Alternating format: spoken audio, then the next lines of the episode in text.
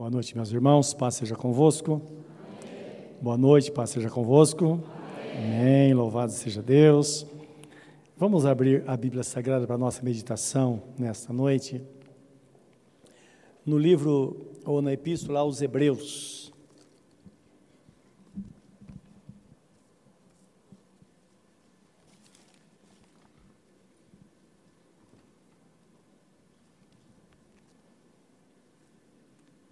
Vamos ler no capítulo 10, versículo 35 e 36. É o melhor, 35 a 39. Antes, porém, vamos orar. Que Deus nos abençoe e nos ensine a Sua palavra nesta noite. Querido Deus, aqui estamos na Tua presença. Nosso coração voltado para Ti, queremos aprender com o Senhor. A Tua palavra é uma verdade que se renova a cada manhã e nós bem sabemos que cada dia nós temos algo novo da tua palavra para o nosso coração. Que nesta noite tua palavra venha de encontro com o nosso coração, com a nossa vida, para nos fortalecer, para apertarmos os nossos pés nesta caminhada, nesta jornada, Senhor.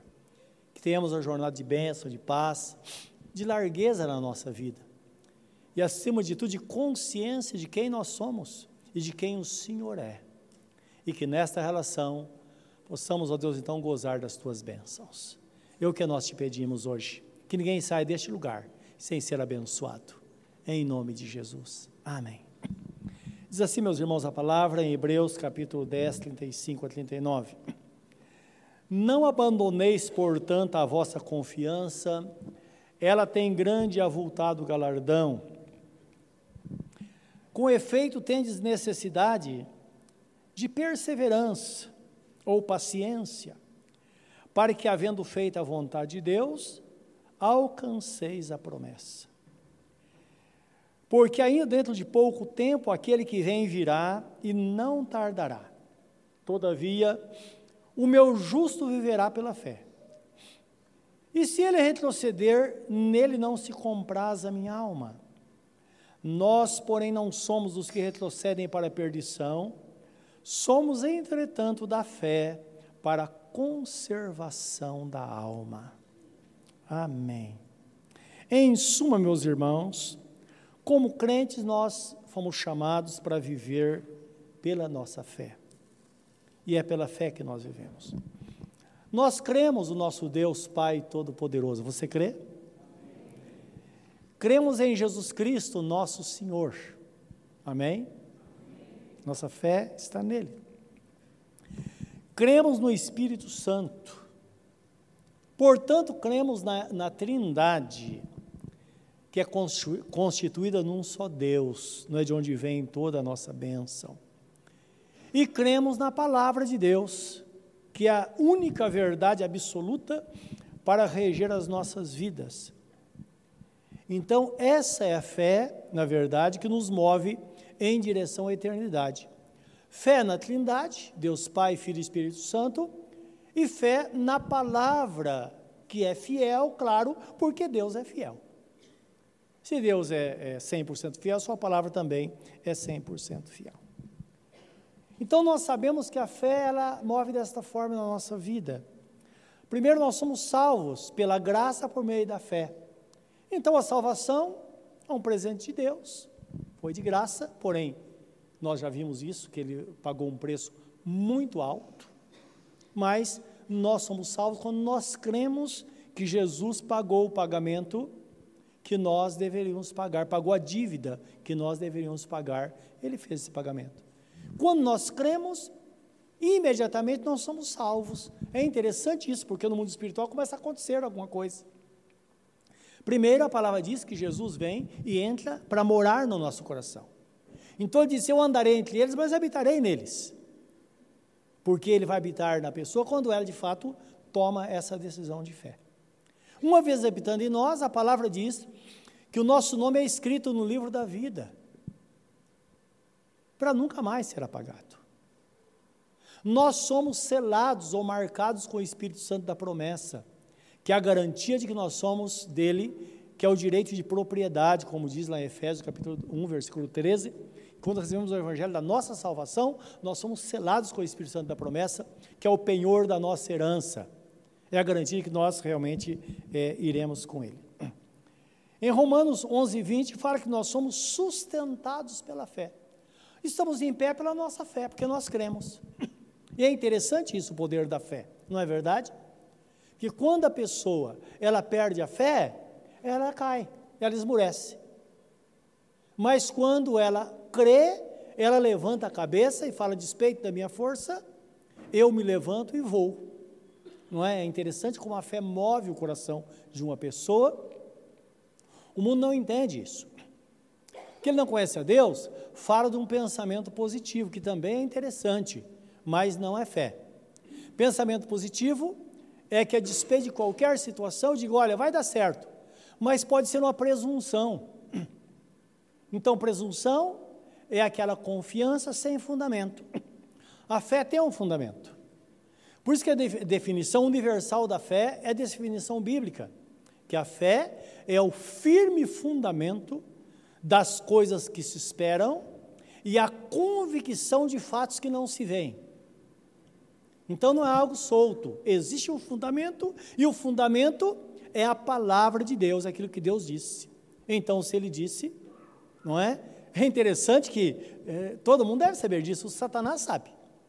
Quando ele falou para Jesus, se tu és o filho de Deus, pede que essa, ou manda que essas pedras se transformem em pães e elas vão se transformar em pães, ele sabia do que estava falando. Ele sabia que Jesus podia fazer. Sim, era pedra, mas podia se transformar em pão. A fé tem este poder, não é? Jesus só não fez por causa da sua relação com o Pai.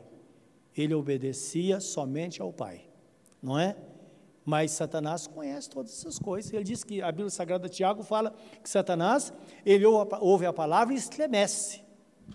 Que ele sabe que é verdade tudo que está escrito. Só que ele determinou a não obedecer, não é? Então nós somos sustentados por essa fé, meus irmãos, constantemente. Pela fé nós somos justificados. Pensa bem nisso. Não é? O que é ser justificado? É a justiça atribuída porque não há nenhum justo, nenhum sequer sobre a face da terra.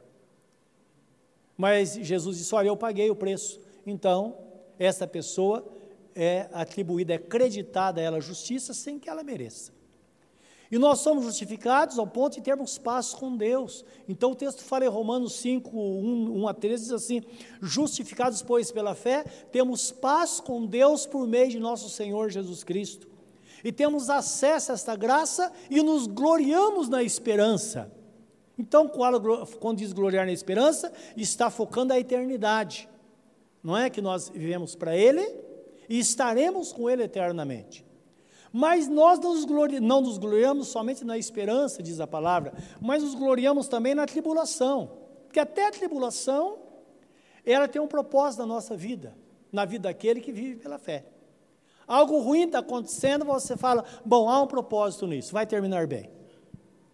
Porque a tribulação, ela produz a paciência, a, a, a, a paciência produz a experiência, a experiência produz, produz a esperança, diz o texto, e na esperança não há confusão, porque o amor de Deus é derramado nos nossos corações pelo Espírito Santo. Então fique imaginando, né, esse processo. As coisas estão acontecendo, mas existe algo que Deus está fazendo através das experiências que nós temos nas nossas tribulações diárias. E assim, nós vivemos pela fé, nós prosseguimos pela fé. Como sempre eu digo, estamos no meio, num lugar qualquer, no meio do caminho, não é? Porque houve um começo, meio e fim, nós estamos transitando aí. Não sabemos quanto tempo falta para nós chegarmos mas nós já demos a partida. E pela fé, nós vamos chegar lá e viver a eternidade com o Senhor. Lembra, porque Ele vive, eu posso crer no amanhã. Porque Ele vive, não há temor. E quando chegar a morte? Também não há temor. Porque está escrito na Bíblia Sagrada que o sacrifício de Jesus fez com que Ele tirasse de nós o medo da morte isto é, insegurança, o que vai ser depois, nós estamos seguros. E se pensa bem, como diz a Bíblia Sagrada, a morte, quando ela chegar, a qualquer momento, então nós passaremos por ela, a não ser que Jesus volte e nos leve antes. Caso contrário, então nós passaremos pela morte. Mas uma coisa é certa, quando nós fecharmos nossos olhos aqui, meus irmãos, em fração de segundos, nós entraremos nos céus para viver eternamente com o Senhor. É a promessa e nós sabemos isso, não é? Porque está escrito. E a Bíblia Sagrada até mostra como é o céu. Agora, nós sabemos que a confiança é um dos elementos, ou o primeiro elemento mencionado no texto, que nos conduz à fé. Então, a confiança em Deus e na sua fidelidade.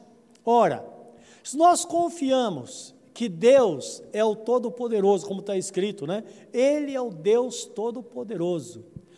Aquele que se achega a Deus é necessário que creia que Ele existe e é doador de bênçãos a todos aqueles que o buscam. Então nós cremos nele, cremos na sua fidelidade. A Bíblia está repleta de textos mostrando a fidelidade de Deus, mas tem um texto específico em 1 Tessalonicenses é, 5,24 que fala que Deus ele é fiel.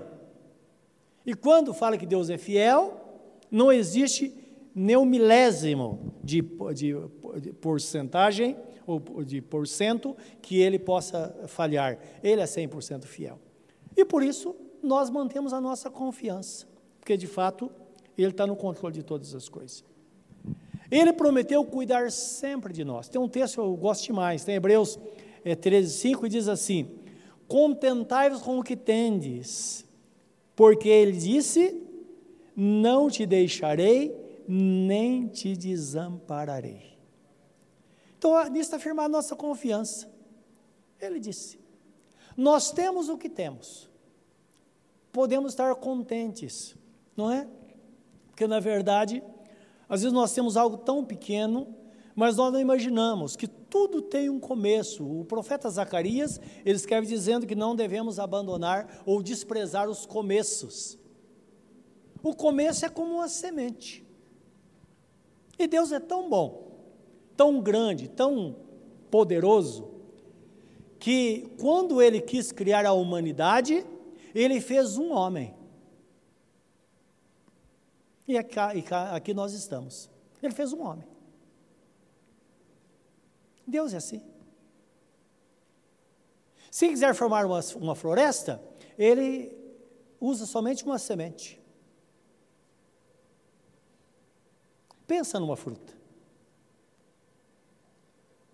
Pensa num, numa mexeriqueira. Pega uma mexerica, Quantas sementes tem lá dentro? Pega uma e planta. Pode demorar aí dois anos, três anos para dar. Mas na primeira colheita, quantas mexericas vão dar? Vão ter naquele pé. Eu ganhei um pé de mexerica de uma pessoa da igreja, plantei em casa. Primeiro ano deu dez mexericas. O segundo deu mais de 300 começou a carregar, de repente o pé caiu, ficou deitado no chão, e para levantar, para colocar estacas, para. Se aquelas dez mexericas eu plantasse aquelas sementes, quantas. Estão percebendo que para formar um pomar é questão de pouquíssimos anos você tem um pomar? Deus é assim. Então ele fala: contentai-vos com o que tendes, não reclame. Eu tenho isso, é uma semente. Se Deus põe a mão, para multiplicar é uma coisa assim extraordinária. E é interessante, ele colocou, colocou dentro de nós, que a gente chama de potencial. Potencial não é aquilo que eu fiz, mas aquilo que eu sei que eu posso fazer. Dá para entender isso? Qualquer pessoa, ela pode não ter absolutamente nada, como aconteceu com Jó. Nada. Ela perde tudo, fica só com a roupa do corpo não precisa mais. Todo ser humano tem um potencial dentro de si, que ela pode se reerguer e construir muita coisa, por causa do potencial que Deus colocou dentro de nós, que é o próprio potencial dele. Dá para entender isso? Então, quando nós focamos, quando nós entendemos a palavra, quando nós temos fé, nós começamos a pensar: puxa vida, eu posso fazer tanta coisa. E aí que as coisas então começam a acontecer dentro de nós, por quê? Antes de acontecer fora, acontece dentro de nós. Tudo é criado dentro de nós. Por isso que o nosso Deus fala ao povo de Israel no livro de Isaías, ele diz assim: olha, é, é, alarga, a, a, a, muda as estacas, aumenta a lona, não é? Aumenta as cordas e estende a tua habitação, porque eu encherei de bênçãos a tua direita e a tua esquerda. Então ele está dizendo, povo de Israel, olha para dentro de vocês, não é? Então tudo é ampliado aqui dentro de nós. Quando é ampliado aqui dentro de nós, aí nós podemos fazer qualquer coisa, porque nós formamos aqui, o projeto é feito dentro de nós. E depois nós executamos. Então, a fé tem, eh, tem a fé é o caminho para que as coisas aconteçam de, dentro de nós. Portanto, não rejeiteis a confiança, ela tem grande avultado galardão. É o que diz a Bíblia Sagrada. Você está falando de recompensa. A pessoa que confia, ela vai de fato ser recompensada, porque ela tem o Senhor Deus como seu aliado. Agora, a, a, o segundo elemento que é apresentado do texto, primeiro que nós lemos, que conduz a nossa fé é a paciência ou a perseverança. Paciência e perseverança são sinônimos, que significa continuar no mesmo propósito até ter uma decisão clara. Porque quando nós mudamos diariamente, nós não chegamos a lugar nenhum. Então precisamos ter um propósito, aperfeiçoar aquele pensamento que o próprio Deus colocou dentro de nós, porque está escrito lá em Filipenses 2, é, é, 11 e 12, diz assim: Desenvolver a vossa salvação com temor e tremor, porque Deus é quem opera em vós, tanto querer quanto efetuar segundo Sua boa vontade. O querer o que é? Não é desejar. O desejar não é sonhar. Então significa que Deus coloca sonhos no nosso coração que traduzimos em pensamentos. Estamos pensando algo, de onde está vindo esse pensamento? Às vezes Deus está colocando em nós algo maravilhoso e nós seguramos aquilo e oramos, e daqui a pouco aquilo começa a crescer, crescer, e aí ele fala: Você quer? Então começa a fazer que eu vou te abençoar. É Ele que opera em nós o querer, quanto o realizar segundo Sua boa vontade. É o propósito dele, é a relação dele que ele tem conosco. Então a paciência ou a perseverança façam com que permaneçamos firmes a despeito da circunstância. Então, tem um texto bíblico no livro de Eclesiastes que diz assim: que aquele que olha para a nuvem, ele nunca vai semear. E aquele que olha para o vento nunca vai colher. Então ele tem que ir, ele não pode ir pela circunstância. Ele tem que fazer o que tem que fazer a despeito daquilo que está acontecendo, não é? E tem um salmo, é, um salmo 112, 7, tem um texto que diz, diz assim o versículo, que aquele que teme ao Senhor, aquele que, que, cujo propósito está no Senhor, ele não temerá maus rumores, o seu coração permanece firme, confiando no Senhor. Essa é a razão porque aqueles que vivem pela fé, muitas vezes prosperam em tempo de crise. Não é verdade? E pode observar. Às vezes nós temos grandes oportunidades e prosperamos em tempo de crise, mais do que quando tudo está em abundância, ou quando temos muita abundância, não é?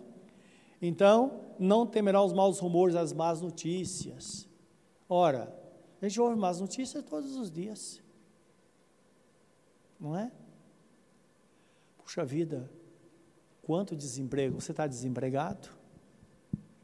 Ah, não estou ainda, mas estou com medo. É colocar o, o pensamento no Senhor.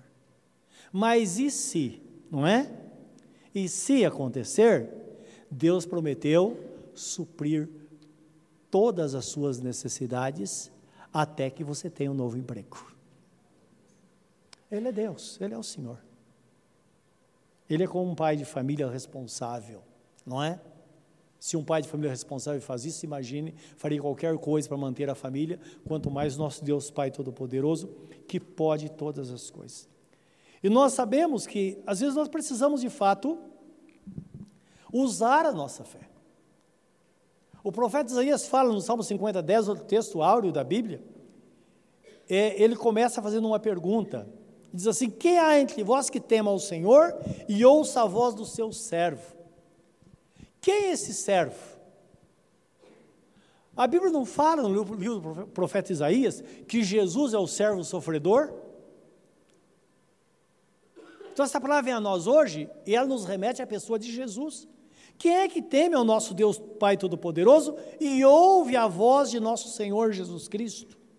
Lembra que ele fala: qual pai que se o filho pedir pão lhe daria uma pedra, ou se pedisse peixe lhe daria uma serpente? Lembra disso? Foi Jesus quem disse.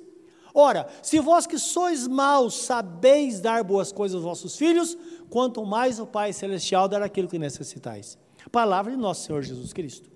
E o texto fala se esta pessoa que serve ao Senhor e ouve a voz dele, quando andar em trevas, em densas trevas, onde não há luz nenhuma, confie no nome do Senhor e firme-se sobre o seu Deus. Então, está falando de um propósito firme. Não tem nenhuma saída. Eu não vejo, mas ela existe. Não há nenhuma luz no fim do túnel, mas ela existe. Lembra que Jesus Cristo disse: A porta que eu fecho, ninguém abre. A porta que eu abro, ninguém fecha.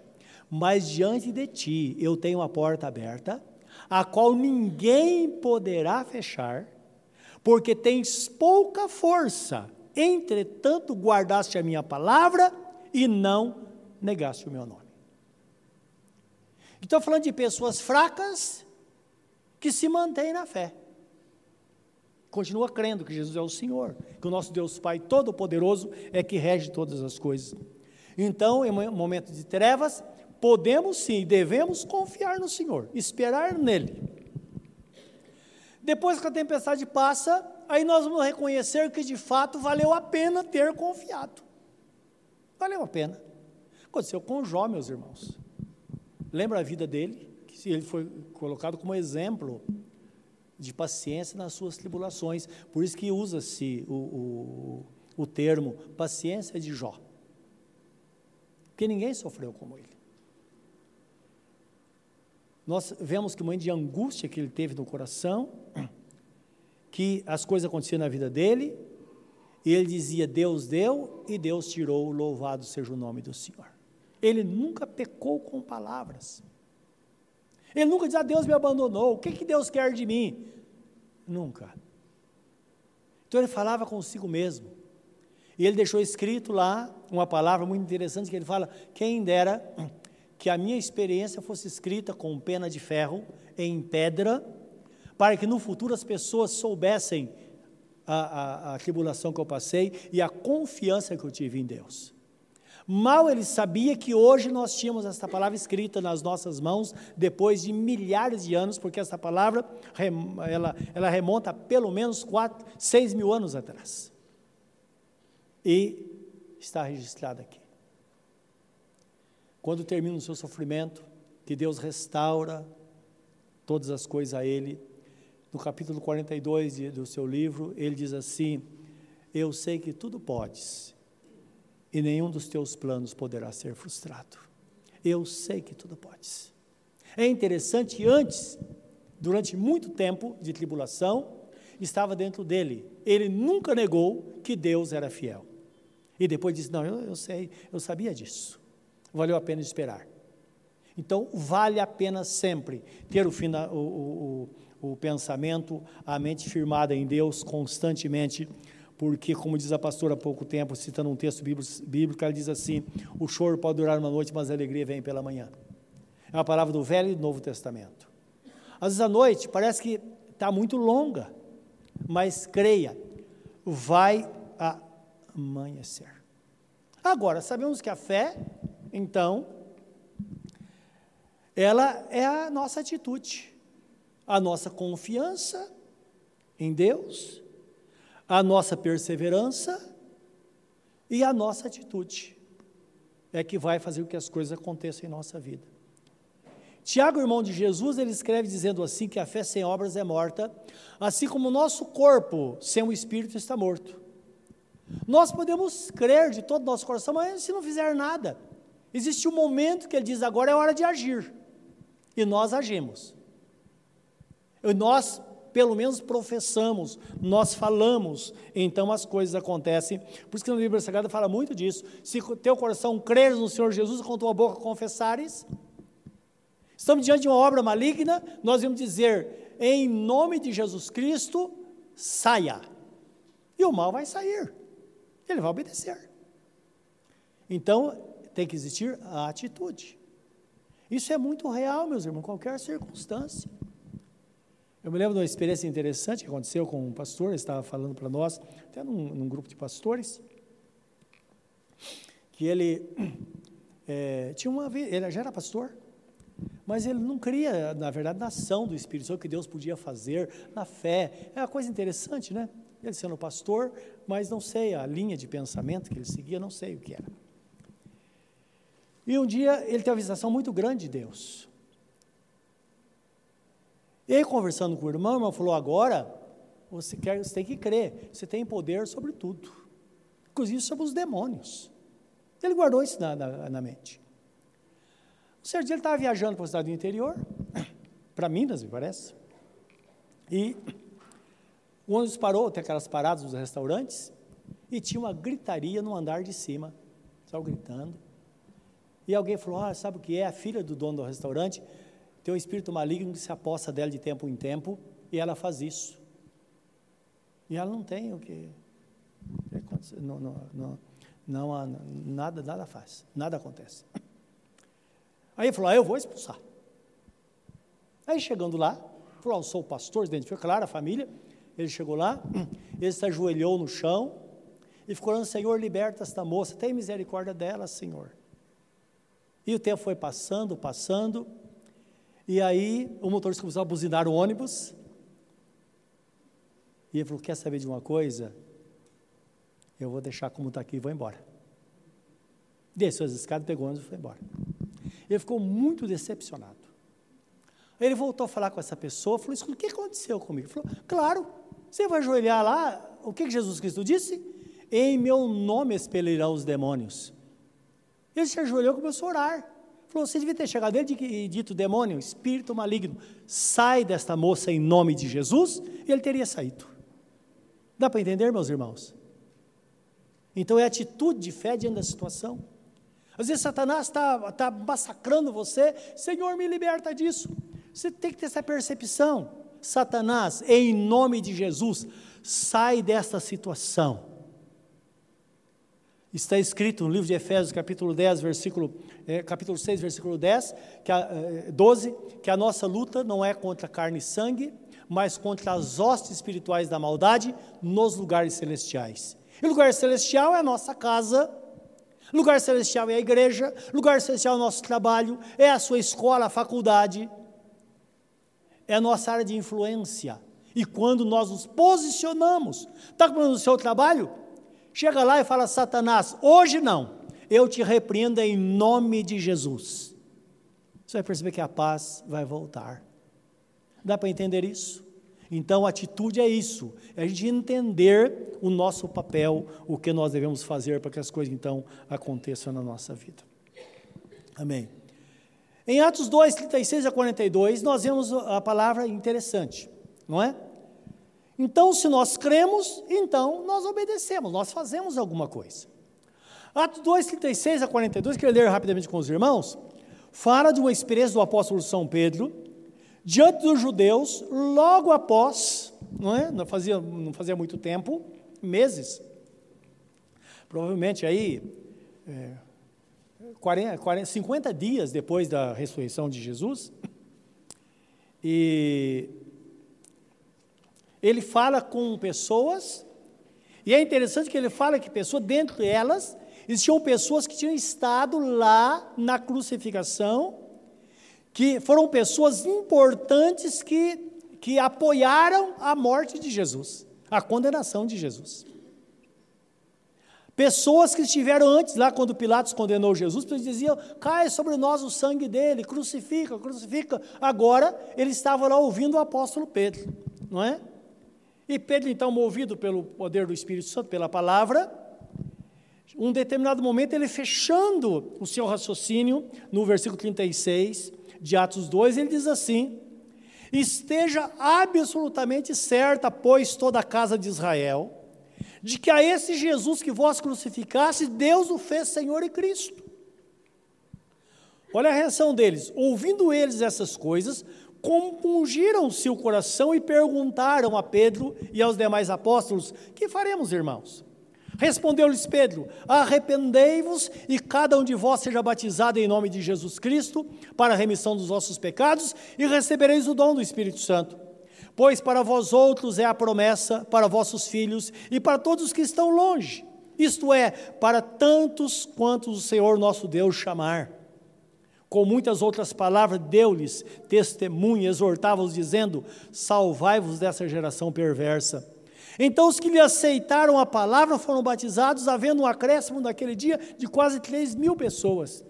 E perseveravam na doutrina dos apóstolos, na comunhão, no partir do pão e nas orações. Isto é, você crê? Então faça. Toma atitude. Quer servir a Deus? Então tome atitude para servir.